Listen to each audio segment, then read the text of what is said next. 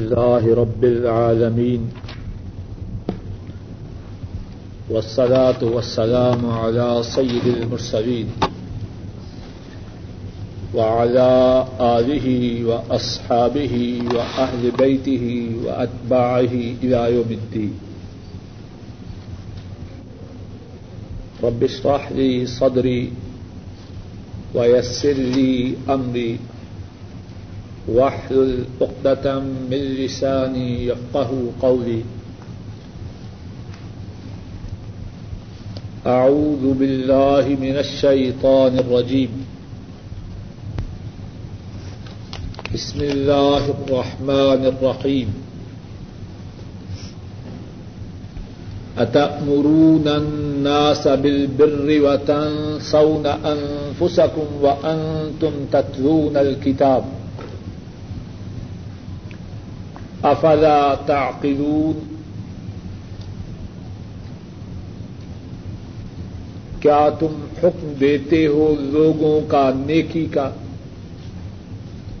کیا تم لوگوں کو حکم دیتے ہو نیکی کے ساتھ؟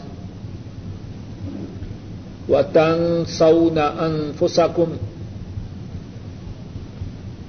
اور بھولتے ہو اپنی جانوں کو۔ کیا تم حکم دیتے ہو لوگوں کو نیکی کے ساتھ اور بھولتے ہو اپنی جانوں کو؟ وَأَنْتُمْ تَتْلُونَ الْكِتَابَ، اور تم پڑھتے ہو کتاب۔ افلا تعقلون، کیا پس تم عقل نہیں کرتے؟ اس آیت شریفہ میں اور اس سے پہلے کی بھی تین آیات شریفہ میں، بلکہ چار آیات شریفہ میں بنو اسرائیل سے خطاب ہے، اور ان سے خطاب کی ابتدا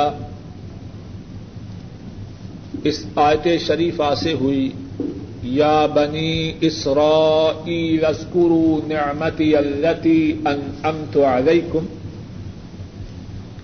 وَأَوْفُوا بِعَہْدِی أُوفِ بِعَہْدِکُمْ وَإِیَّایا فَارْحَبُونَ۔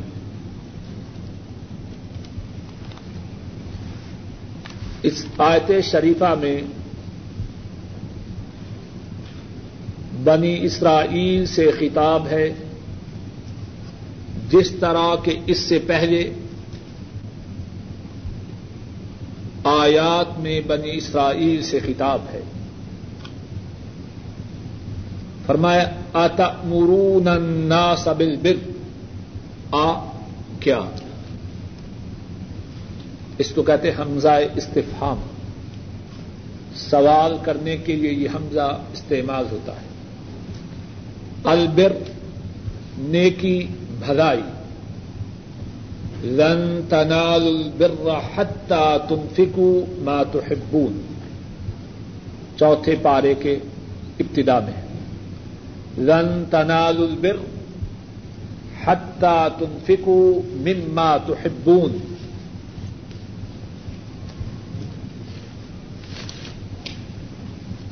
صفحہ نمبر 62۔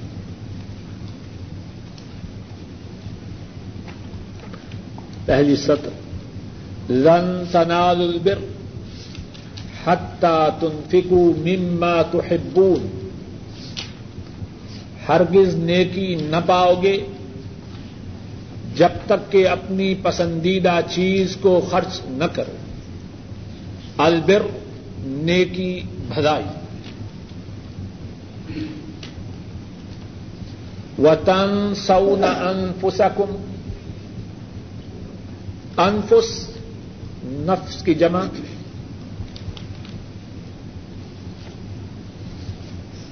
افلا تعقلون، حمزہ استفہام دوبارہ اسی آیت شریفہ میں۔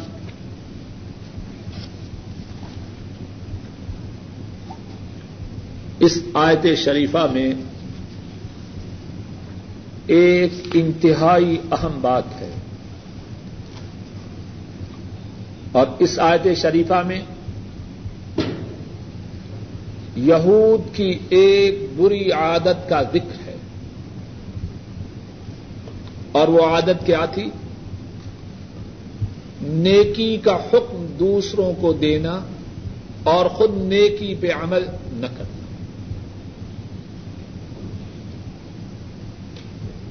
یہود کی اسی بری عادت کی اس آیت شریفہ میں مذمت ہے، دوسروں کو نیکی کا حکم دیا جائے اور اس نیکی پر خود عمل نہ کیا جائے۔ قرآن کریم میں ایک اور جگہ بھی اسی بات کو ایک اور انداز سے بیان فرمایا گیا ہے، سورہ صف میں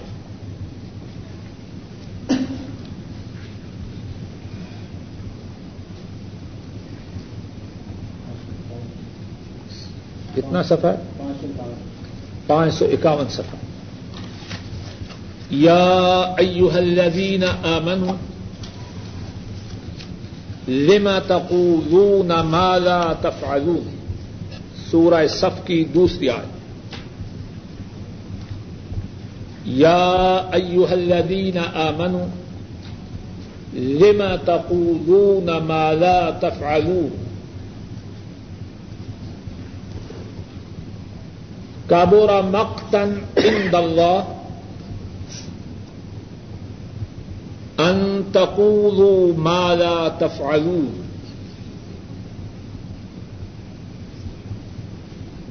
اے اہل ایمان، کیوں کہتے ہو تم وہ بات جو تم خود نہیں کرتے؟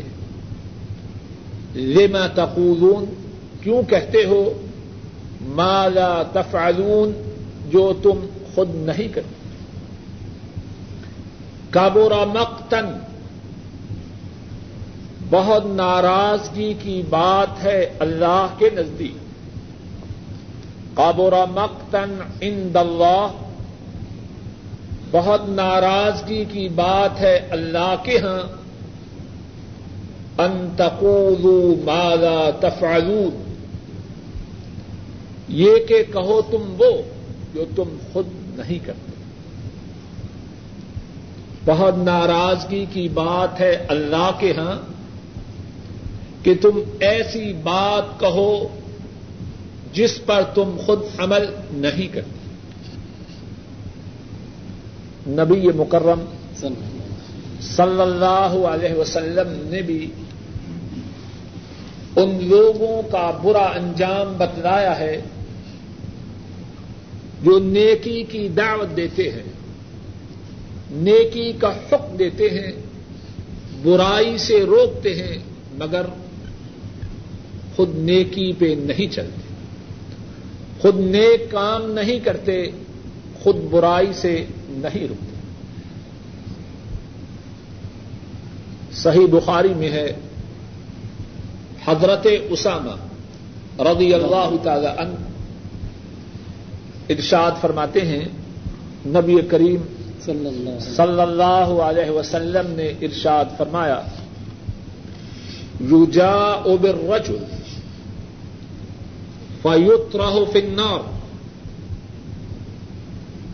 ایک آدمی کو قیامت کے دن لایا جائے گا،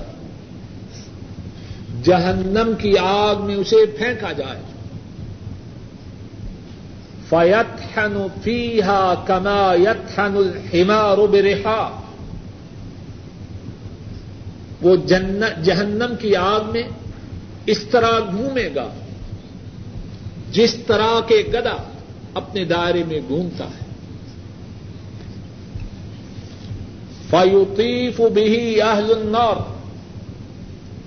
جہنمی اس کے گرد و پیش جمع ہو جائیں گے اور اس سے کہیں گے، الست کنت تأمر بالمعروف وتنہی عن المنکر، کیا تو نیکی کا حکم نہ دیا کرتا تھا، برائی سے نہ روکا کرتا تھا؟ وہ جواب میں کہے گا بلا کنت آمر بالمعروف بلا آتی وانہی عن المنکر وآتی او کما قال صلی اللہ علیہ وسلم. وہ کہے گا بات یہ تھی میں دوسروں کو نیکی کا حکم دیتا مگر خود نیک کام نہ کرتا, دوسروں کو برائی سے روکتا مگر خود اسی برے کام کا ارتکاب کرتا. نبی مکرم صلی اللہ علیہ وسلم نے اس حدیث پاک میں بتلایا کہ نیکی کا حکم دینے والا اور نیکی پہ عمل نہ کرنے والا, برائی سے روکنے والا اور خود برا کام کرنے والا جہنم میں اس کا انجام انتہائی برا ہو. ایک اور حدیث میں ہے امام بغوی رحمہ اللہ, انہوں نے یہ حدیث اپنی کتاب شرح السنہ میں بیان فرمائی ہے. حضرت انس بن مالک رضی اللہ تعالی عنہ اس حدیث کے راوی ہیں. نبی رحمت صلی اللہ علیہ وسلم فرماتے ہیں مررت لیلۃ اسری بی رجالا تقرض شفاہہم بمقاریض من نار. معراج کی رات میں کچھ ایسے لوگوں کے پاس سے گزرا جن کے ہونٹ جہنم کی آگ کی کینچیوں سے کاٹے جا رہے ہیں. کینچی سے کاٹا جانا کیا یہی کم ہے؟ اور وہ کینچی بھی جہنم کی آگ کی. ذرا تصور کیجیے, گرم برتن ہو, غلطی سے آدمی اس کو چھو لے, کتنی دیر تک تڑپتا رہتا ہے. آدمی بھوک سے ہو, بے خبری میں, بے شعوری میں جلدی سے گرم گرم لقمہ یا گوشت کا ٹکڑا اپنے منہ میں ڈال لے, کتنی مصیبت, کتنی تکلیف محسوس کرتا ہے. اور یہ وہ لوگ ہیں تقرض شفاہہم بمقاریض من نار, ان کے ہونٹ جہنم کی آگ کی کینچیوں سے کاٹے جا رہے ہیں. اور جہنم کی آگ بھی کیسی ہے؟ نارکم جزء من تسعین جزءا من نار جہنم. رسول کریم صلی اللہ علیہ وسلم فرماتے ہیں تمہاری یہ جو دنیا کی آگ ہے جہنم کی آگ کے 70 حصے ہوں تو یہ جہنم کی آگ کا ایک حصہ ہے. صحابہ عرض کرتے ہیں ان کانت لکافیہ, اے اللہ کے رسول صلی اللہ علیہ وسلم دنیا کی آگ کی طرح اگر جہنم کی آگ بھی ہوتی اس سے اتنی زیادہ سنگین نہ بھی ہوتی, عذاب دینے کے لیے کافی تھی. ان کانت لکافیہ, عذاب دینے کے لیے, اذیت دینے کے لیے, جلانے کے لیے دنیا کی آگ کیا کم تھی؟ رسول مکرم صلی اللہ علیہ وسلم فرماتے ہیں فضلت علیہا بتسعة وستین جزءا, دنیا کی آگ ایک حصہ, اس سے 69 حصے جہنم کی آگ زیادہ ہے. اور اسی جہنم کی آگ کی کینچیوں سے ان کے ہونٹوں کو کاٹا جا رہا ہو. نبی کریم صلی اللہ علیہ وسلم فرماتے ہیں میں نے جبریل سے کہا من ہؤلاء, یہ کون ہیں جن کے ہونٹوں کو جہنم کی آگ کی کینچیوں سے کاٹا جا رہا ہے؟ جبریل علیہ السلام جواب میں فرماتے ہیں ہؤلاء خطباء امتک، یہ تیری امت کے خطیب ہیں، کانوا یأمرون الناس بالبر وینسون انفسهم، یہ وہ ہیں جو لوگوں کو نیکی کا حکم دیا کرتے تھے اور اپنے آپ کو بھول جاتے تھے، وَهُمْ يَتْلُونَ الْكِتَابَ أَفَلَا يَعْقِلُونَ، اور وہ کتاب پڑھا کرتے تھے کیا بس وہ عقل نہیں کرتے؟ نبی کریم صلی اللہ علیہ وسلم انہوں نے ان لوگوں کے برے انجام کو بیان کیا جو نیکی کا حکم دیتے ہیں اپنے آپ کو بھول جاتے ہیں، دوسروں کو برائی سے روکتے ہیں اور خود برائی کا ارتکاب کرتے ہیں۔ اور بات ذرا سمجھ لیجیے، نیکی کی دعوت دینا اور خود نیک نہ بننا، برائی سے روکنا اور خود برائی سے نہ بچنا، یہ اہل اسلام کا شیوا نہیں، یہ یہود کی عادت ہے۔ ہم میں سے بہت سے ہیں یہودیوں پر لعنتیں بھیجتے ہیں، یہودیوں کو جلی کٹی سناتے ہیں، اور دوسری طرف اپنے طرز عمل میں، اپنے تعامل میں، اپنے اعمال میں یہود ہی کی نمائندگی کرتے ہیں۔ اگر کوئی شخص یہود پر تو لعنت بھیجے اور خود یہودیوں والے کام کرے، تو اگر یہودی لعنت کے مستحق ہیں تو یہ لعنت سے کیسے بچے گا؟ اور اس کے برعکس ہمارے رسول کریم صلی اللہ علیہ وسلم، آپ نے اپنی سیرت مطہرہ سے امت کو یہ سبق دیا، اگر نیکی کی دعوت دو دوسروں سے پہلے نیکی پہ عمل کرو، اگر برائی سے روکو دوسروں سے پہلے برائی سے رک جاؤ۔ رسول مکرم صلی اللہ علیہ وسلم، آپ کی حیات طیبہ میں اس کی کتنی مثالیں ہیں۔ اللہ نے ویسے تو یہ نہیں فرمایا لَقَدْ كَانَ لَكُمْ فِي رَسُولِ اللَّهِ أُسْوَةٌ حَسَنَةٌ، تمہارے لیے اللہ کے رسول کی زندگی میں بہترین نمونہ ہے، آپ بھلائی کی بات کا حکم دیتے، اس پہ عمل کرتے۔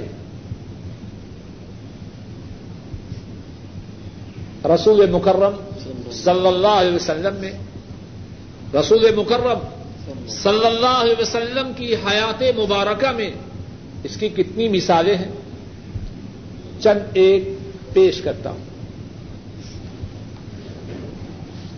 رسول کریم صلی اللہ علیہ وسلم یہ آخر کریم کلہم یسکتون او ینصرفون، جزاک اللہ خیر۔ رسول کریم صلی اللہ علیہ وسلم مدینہ طیبہ تشریف لاتے ہیں، مسجد نبوی اس کی تعمیر کا ارادہ فرماتے ہیں۔ اب وہاں کو وسائل تو اتنے زیادہ ہے نہیں، اب کیا تعمیر کا حکم دیتے ہیں اور خود آرام فرماتے ہیں۔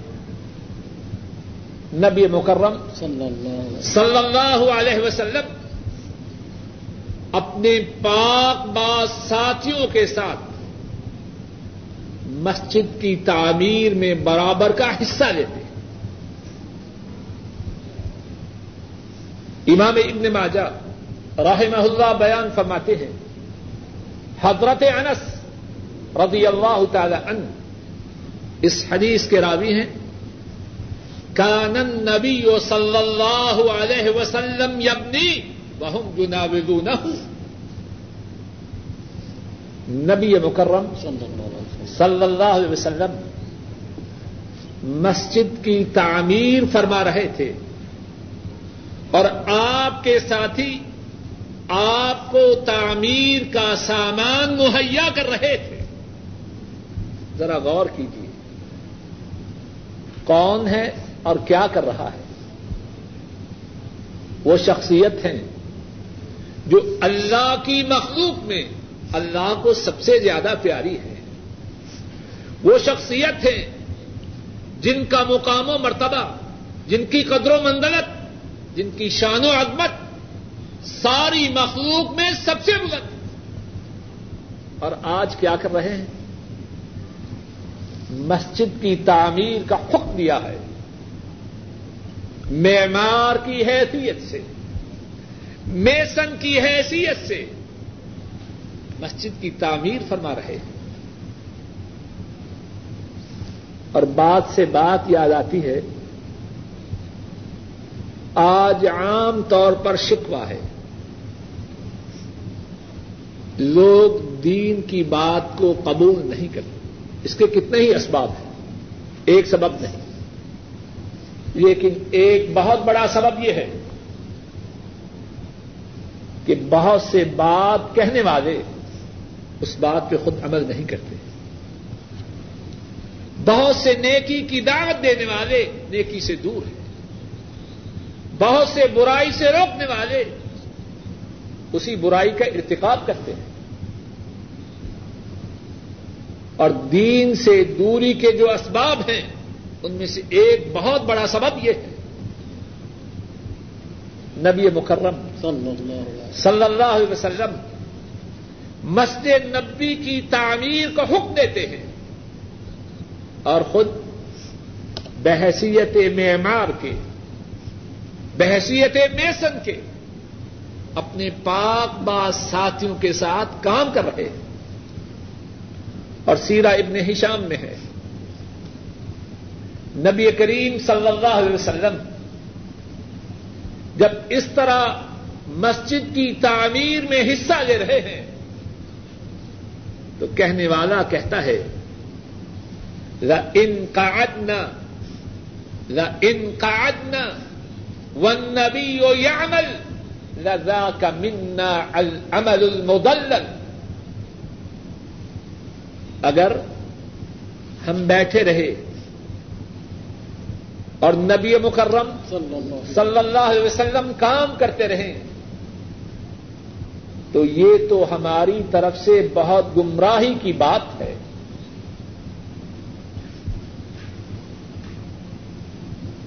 انسانیت نے ویسے نہیں مانی, صرف گفتار کا غادی نہیں, کردار ایسا ہے, عمل ایسا ہے, ان ایسا اللہ کی مخلوق میں کوئی نہیں. اور نبی کریم صلی اللہ علیہ وسلم ایک مسجد نبوی کی تعمیر ہی میں نہیں, حضرت صلی اللہ علیہ وسلم کی سیرت مطہرہ ایسی مثالوں سے بھرپور ہے. جنگ خندق کا موقع ہے,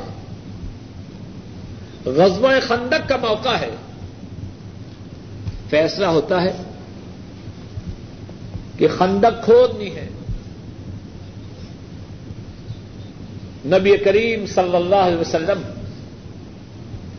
اپنے پاک باز ساتھیوں کو حکم دیتے ہیں خندق کھودو, اور خود کہاں ہیں؟ گھر میں بیٹھے ہیں یا مسجد میں بیٹھ کر ورد کر رہے ہیں. اللہ کا ذکر بہت بڑی بات ہے, لیکن اب ساتھیوں کو حکم دیا ہے خندق کے کھودنے کا. اب ان کے ساتھ خندق کے کھودنے میں شریک ہیں.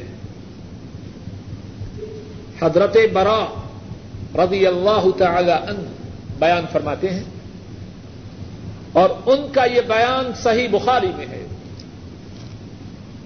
فرماتے ہیں میں نے دیکھا نبی کریم صلی اللہ علیہ وسلم خندق کھود رہے ہیں اور آپ کے پیٹ مبارک کی سفیدی کو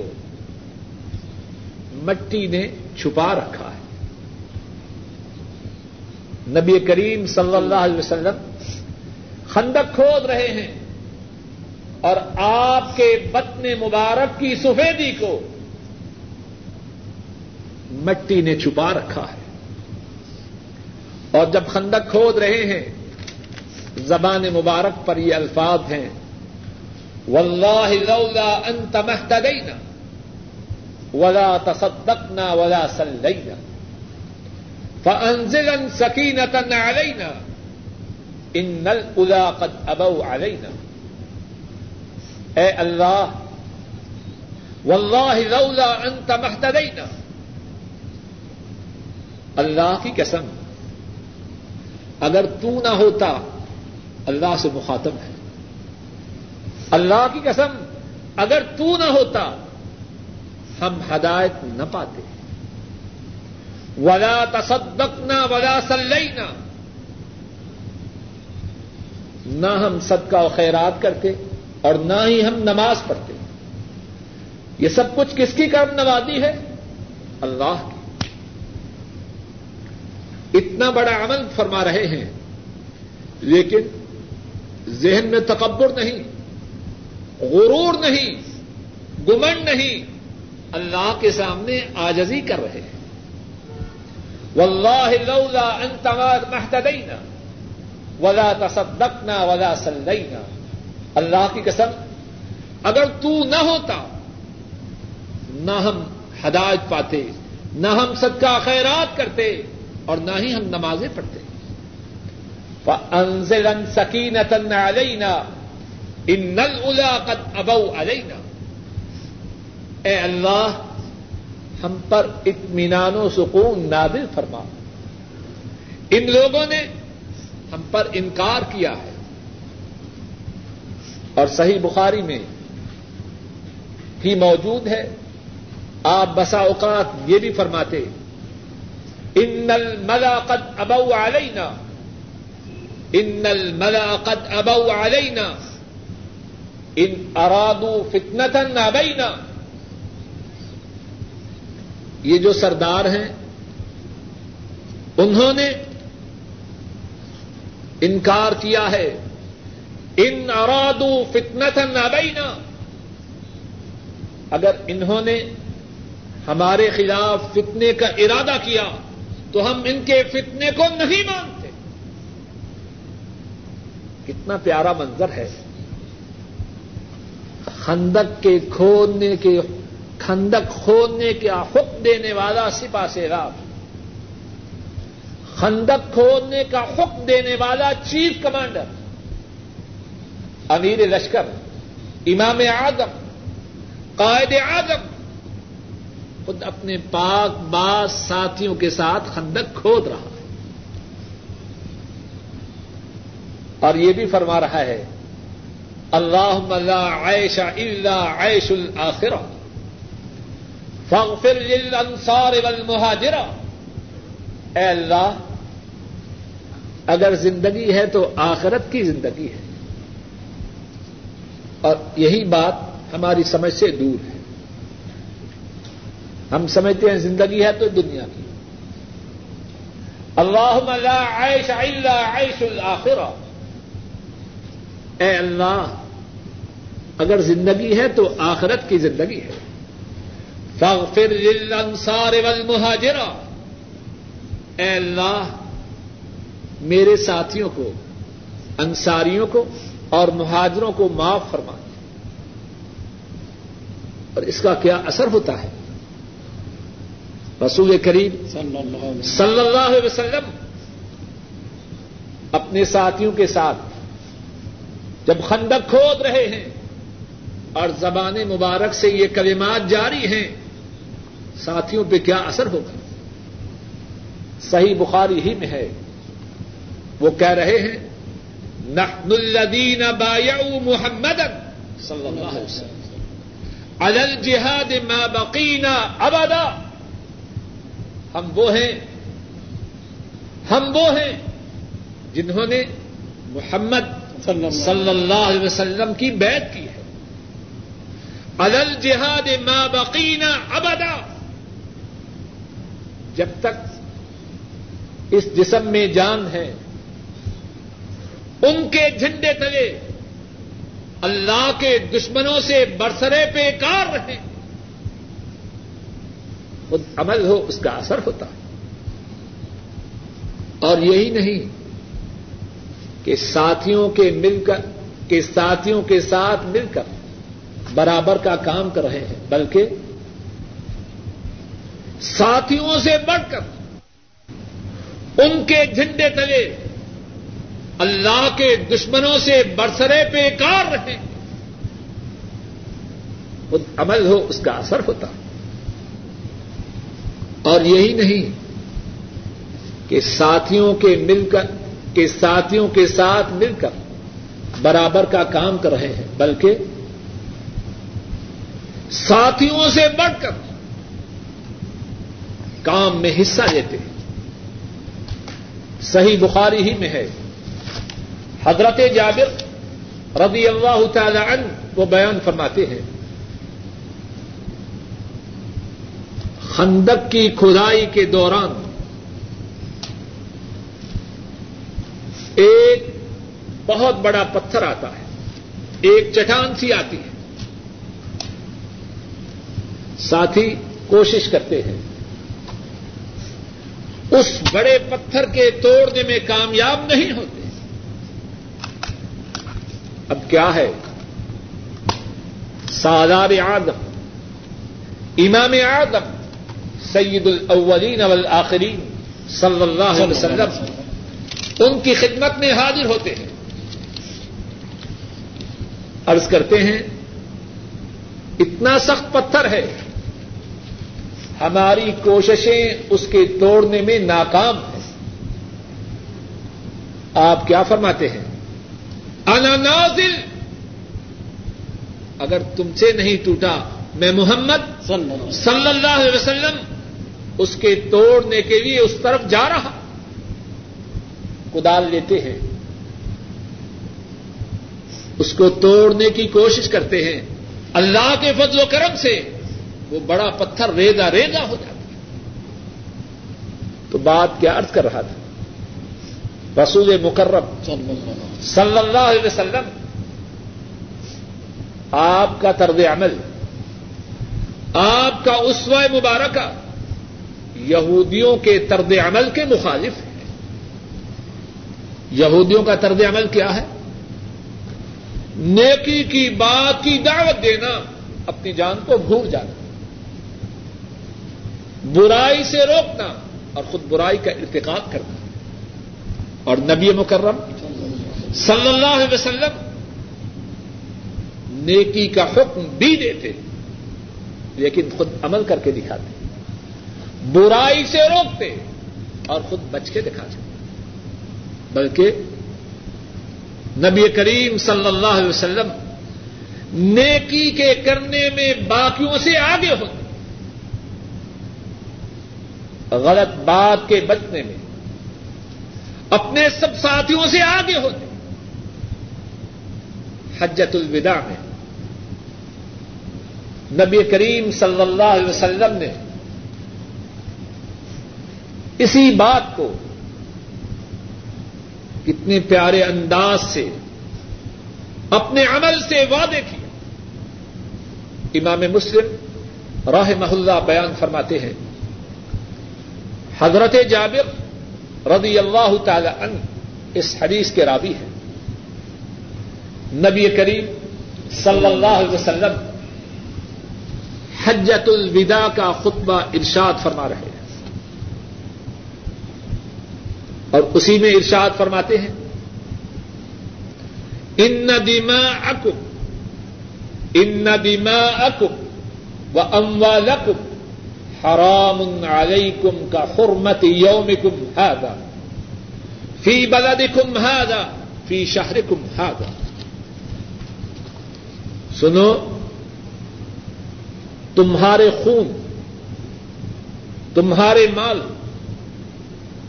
ایک دوسرے پر اسی طرح حرمت والے ہیں جس طرح یہ دن حرمت والا ہے، جس طرح یہ مہینہ حرمت والا ہے، اور جس طرح یہ شہر حرمت والا ہے. اور پھر اس کے بعد فرماتے ہیں زمانہ جاہلیت کی جتنی باتیں تھیں وہ ساری کی ساری میرے قدموں کے نیچے ہیں. وَدِمَاءُ الْجَاهِلِيَّةِ مَوْضُوعٌ، زمانہ جاہلیت میں لوگوں نے ایک دوسرے کو جو قتل کیا تھا آج وہ بات ختم ہے. زمانہ جاہلیت میں ایک دوسرے کو جو قتل کیا تھا آج کے بعد سابقہ قتلوں کا کوئی حساب نہیں. اور پھر اس کے بعد کیا فرمایا؟ وَإِنَّ أَوَّلَ دَمٍ أَضَعَهُ دِمَانَا دم ابن ربيعة ابن الحارث كان مسترضعا في بني سعد فقتلته هذيل. فرمایا سب سے پہلا خون جو معاف کرتا ہوں میں وہ ہمارا خون ہے. ذرا بات پہ غور کیجیے، اور خاص طور پر جو سرحد کے لوگ ہیں یا دیہاتوں کے لوگ ہیں جانتے ہیں کہ خون کا بدلہ کتنی نسلوں تک چلتا ہے. لوگ کہتے ہیں سب کچھ بک جائے،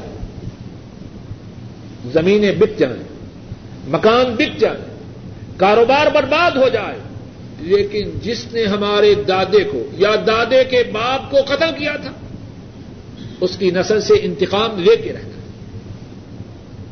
خون کا بدلہ چھوڑ دینا معمولی بات نہیں، اور اس بات کو وہی سمجھتا ہے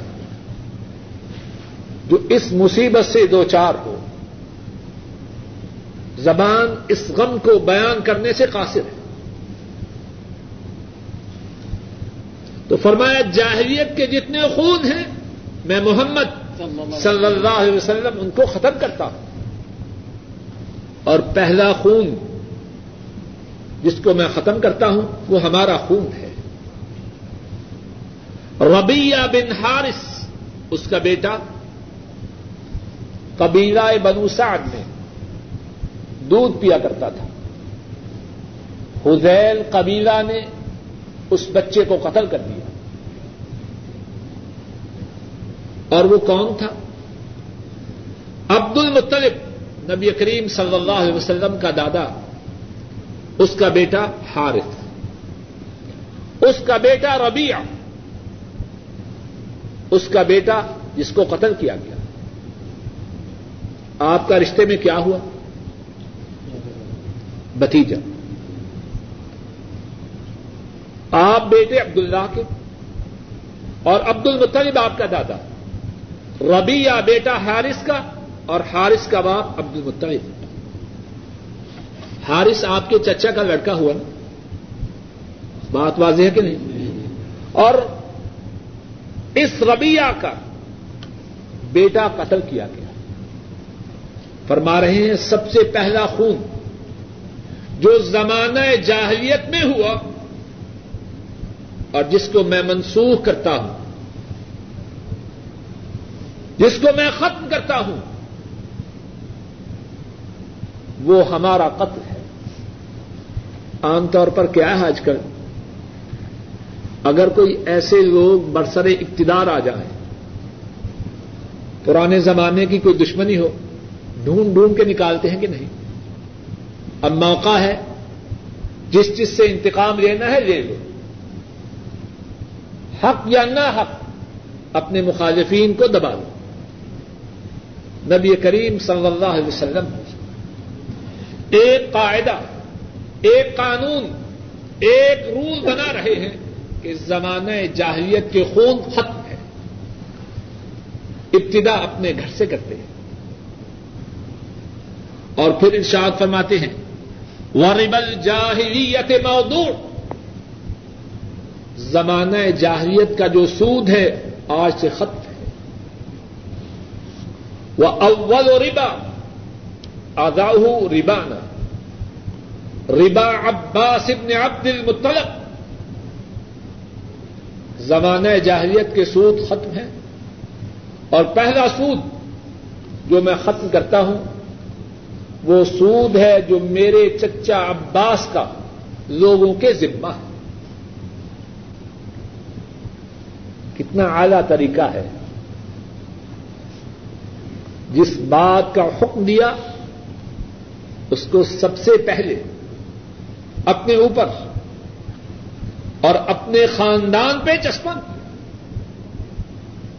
اور نبی مکرم صلی اللہ علیہ وسلم کے ساتھی،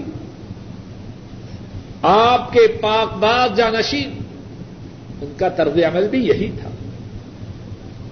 صدیق رضی اللہ تعالی عنہ آپ کے زمانہ مبارک میں جب مرتدین کا اور مانعین زکوٰۃ کا فتنہ بپا ہوتا ہے، بات کو مختصر کرتا ہوں، صحابہ میں اس بارے میں اختلاف ہے، جنگ ان سے کی جائے یا فوری طور پر جنگ نہ کی جائے۔ حضرت ابو بکر رضی اللہ تعالی عنہ اس بات کا ارادہ فرماتے ہیں کہ جس شخص نے ایک رسی جو وہ زکوٰۃ میں ادا کیا کرتا تھا، ایک رسی کو زکوٰۃ میں ادا نہ کیا، میں اس سے جنگ کروں۔ ابتدا میں صحابہ کی سمجھ میں بات نہیں آ رہی، ابتدا میں کئی ایک صحابہ کی سمجھ میں بات نہیں آ رہی۔ صدیق رضی اللہ تعالی عنہ اپنی بات پہ مصر ہے، اور جب مرتدین سے اور ان لوگوں سے جو مدینہ پر حملہ کے ارادہ سے مدینہ سے باہر جمع ہوئے تھے، جنگ کا وقت آتا ہے، تو یہ بوڑھا صدیق رضی اللہ تعالی عنہ جس کی عمر 60 سال سے اوپر ہے، اور اتنے بڑے غم سے ابھی تازہ تازہ دو چار ہوا ہے کہ اس کے نزدیک اس سے بڑا غم نہیں۔ اس کے محبوب، اس کے قائد، اس کے امام، اس کی آنکھوں کی ٹھنڈک محمد مصطفیٰ صلی اللہ علیہ وسلم اس دنیا سے روانہ ہو چکے ہیں، لیکن وقت آتا ہے جہاد کا، تو یہی جہاد کی دعوت دینے والا کہاں ہوتا ہے۔ حضرت عائشہ رضی اللہ تعالی عنہا فرماتی ہیں، میرا باپ اپنی تلوار میان سے نکالے ہوئے سوار اس پر سوار مرتدین سے مقابلہ کے لیے مدینے سے باہر نکلتا، لوگ روکتے ہیں، اے اللہ کے رسول کے خلیفہ آپ نہ جائیے، آپ مدینے میں ٹھہریے۔ فرماتے ہیں واللہ لا اواصینکم بنفسی، اللہ کی قسم میں تمہارے ساتھ اپنی جان کے ساتھ مشارکت کروں گا۔ بات کافی نہیں کہ میں نے کہا جہاد کرو، تم نے جہاد کیا اور میں بیٹھا رہا، اور میں اللہ کی قسم میں اپنی جان کے ساتھ جہاد میں تمہارے ساتھ شرکت کروں گا۔ اور حضرت صدیق ہی رضی اللہ تعالی عنہ اس سے پہلے جب اسامہ کو رضی اللہ تعالی عنہ رومیوں سے جنگ کے لیے روانہ کرتے ہیں، اسامہ نوعمر ہے، اول تو بہت سے صحابہ ان کی رائے یہ ہے کہ اسامہ کے لشکر کو روانہ ہی نہیں کرنا، صدیق مصر ہے، اسامہ کے لشکریوں کو آن حضرت صلی اللہ علیہ وسلم کی وفات کے 2 دن بعد اب تو ہے نا پتہ نہیں کتنے دن ماتم کرتے ہیں, 6 ماہ تک ماتم ہوتا ہے, اور پھر ماتم کرنے والے اور کروانے والے اسلام کے بڑے ٹھیکیدار 2 دن بعد حکم دیتے ہیں کہ جو کوئی اسامہ کے لشکر میں تھا وہ مدینہ سے باہر نکل جائے, جرف کے مقام پر وہاں نکل جائے تاکہ اسامہ کے لشکر کی روانگی ہو. اب رائے ہے بعض صحابہ کی کہ رومیوں سے جنگ ہے, اور رومی اس وقت کی بہت بڑی طاقت ہے, جس طرح آج امریکہ چاہتے ہیں کہ اسامہ کی بجائے کوئی تجربہ کار جرنیل ہو. عمر فاروق رضی اللہ تعالی عنہ بحیثیت ایلچی کے صدیق رضی اللہ تعالی عنہ کے پاس آتے ہیں کہ لوگوں کی رائے ہے اگر یہ لشکر روانہ ہی کرنا ہے تو اس کا قائد, اس کا سپاہ سالار کسی تجربہ کار شخص کو بنائیے. تاریخ کی کتابوں میں ہے صدیق رضی اللہ تعالی عنہ بات سنتے ہیں انتہائی غضبناک ہو جاتے, یکدم اپنی جگہ پہ اچھلتے, اور عمر رضی اللہ تعالی عنہ کی داڑھی کو پکڑ لیتے. استعملہ رسول اللہ صلی اللہ علیہ وسلم وتعمرنی ان اعذرہ, اللہ کے رسول صلی اللہ علیہ وسلم نے اس کو امیر بنایا اور تو مجھے حکم دیتا ہے کہ میں اس کو عمارت سے ہٹا دوں. اب ذرا دیکھیے جو بات کہنا چاہتا ہوں. اب خود اسامہ کی عمارت کو کس طرح تسلیم کرتے ہیں. عمر فاروق رضی اللہ تعالی عنہ وہ بھی اسی لشکر کے ایک سپاہی ہیں, اسامہ لشکر کے قائد ہیں, عمر رضی اللہ تعالی عنہ اس لشکر کے ایک سپاہی ہیں. اب صدیق جو مسلمانوں کے خلیفہ بن چکے ہیں چاہتے ہیں کہ حالات کا تقاضا یہ ہے کہ عمر رضی اللہ تعالی عنہ ان کے ساتھ مدینہ میں رہ جائے, لیکن اسامہ کی عمارت کو اپنے عمل سے منوانا چاہتے ہیں. کیا کرتے ہیں؟ اسامہ سے درخواست کرتے ہیں, اسامہ اگر اجازت ہو تو عمر میرے پاس رہ جائے. اگر حکم دیتے تو کیا اسامہ انکار کرنے والے تھے؟ لیکن یہ بات اپنے عمل سے ثابت کرنا چاہتے ہیں جس کو محمد مصطفیٰ صلی اللہ علیہ وسلم نے امیر بنایا ہے. میں ابو بکر اگرچہ اللہ کے رسول صلی اللہ علیہ وسلم کا جانشین بنا ہوں, لیکن اسامہ کی عمارت اپنے حال پہ باقی ہے, اور اس پہ بس نہیں. اب لشکر کی روانگی کا وقت ہے. صدیق, بوڑھا صدیق رضی اللہ تعالی عنہ اور مبارک صدیق, رسول کریم صلی اللہ علیہ وسلم کا سب سے پیارا صدیق, وہ پیدل چل رہا ہے اور اسامہ سوار ہے. اسامہ عرض کرتے ہیں اجازت دیجیے, اجازت دیجیے کہ میں بھی اپنی سواری سے نیچے اتر آؤں. فرماتے ہیں نہیں, واللہ لا تنزل ولا ارکب, واللہ لا تنزل ولا ارکب, اللہ کی قسم نہ تجھے نیچے اترنے کی اجازت دوں گا نہ خود سواری پہ سوار ہوں گا. اور اس میں کیا حرج ہے اگر اللہ کی راہ میں میرے قدم غبار آلود ہو جائیں؟ اپنے طرز عمل سے کس بات کا سبق دیتے ہیں؟ اسامہ امیر ہے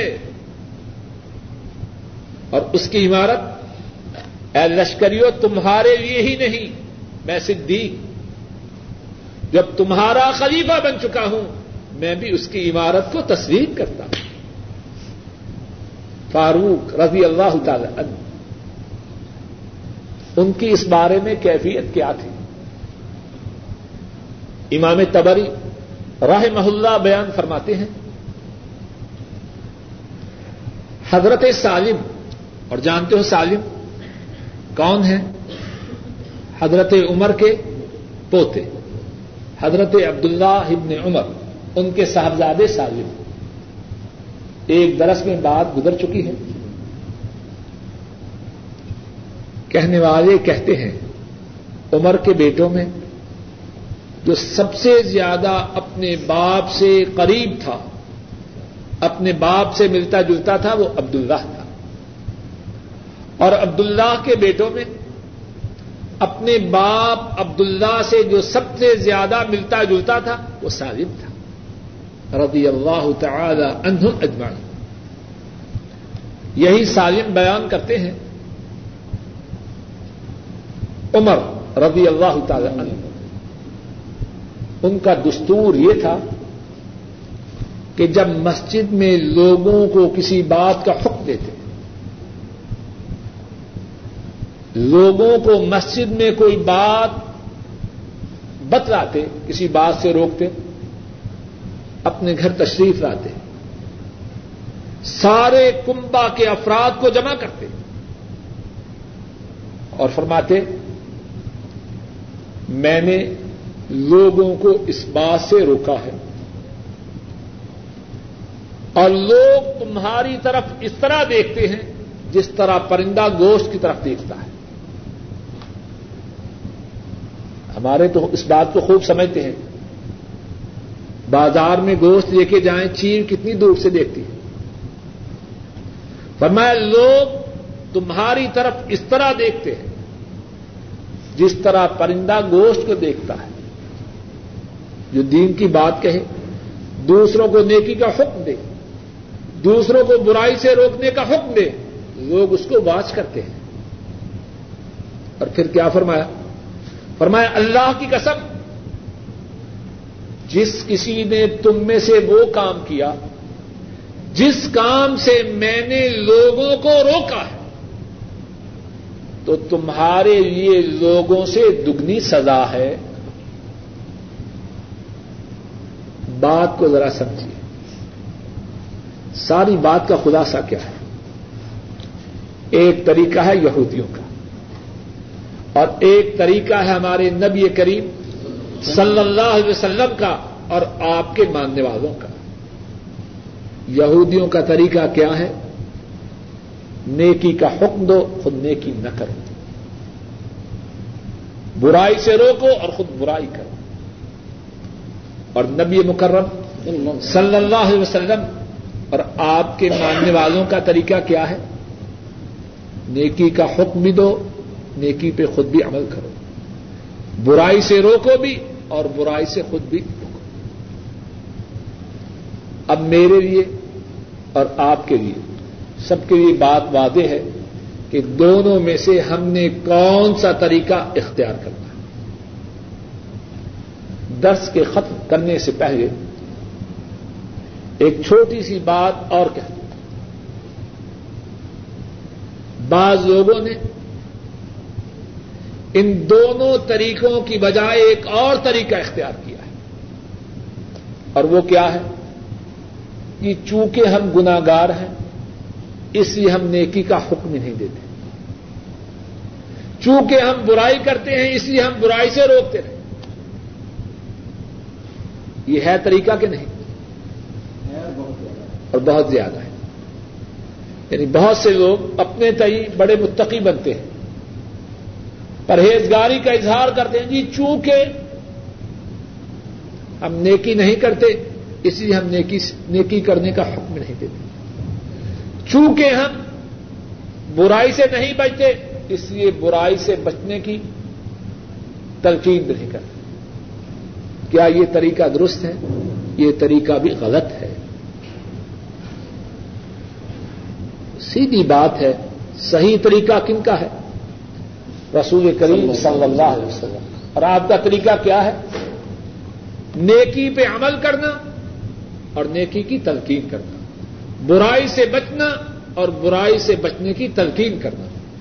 اس کے سوا جو طریقہ ہے، ہاں وہ یہود کا ہو، ہاں وہ طریقہ ہو جس کا اب ذکر کیا، دونوں غلط ہے. اگر کوئی شخص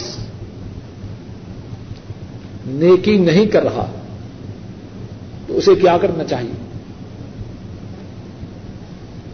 اس کو کرنا یہ چاہیے کہ نیکی کرے اور نیکی کی تلقین کرے. یہ کہاں کی عقل ہے کہ چونکہ میں نیکی نہیں کر رہا اس لیے میں نیکی کا حکم ہی نہیں دوں گا؟ سیدھی طرف کیوں نہیں آتا؟ نیکی کرے اور نیکی کا حکم دے. اس کا نیکی کا نہ کرنا، نیکی کا حکم نہ دینا، یہ بھی گناہ ہے. اس کو اس گناہ سے نہیں بچا سکتا. اس بات کو ذرا اور وعدے کرنے کی ایک مثال دیتا ہوں. ایک بچہ ہے، وہ کیمسٹری اور فزکس پڑھتا ہے. اب وہ کیمسٹری میں کمزور ہے. اب وہ کہے چونکہ میں کیمسٹری میں فیل ہوتا ہوں اسی لیے فزکس میں بھی فیل ہو جاؤں. بے وقوفی کی بات ہے. اس کو کیا سمجھایا جائے گا؟ بیٹا دونوں میں پاس ہو، دونوں میں محنت کرو. اب چونکہ میں ایک میں فیل ہوں اس لیے دوسرے میں بھی فیل ہو جاؤں.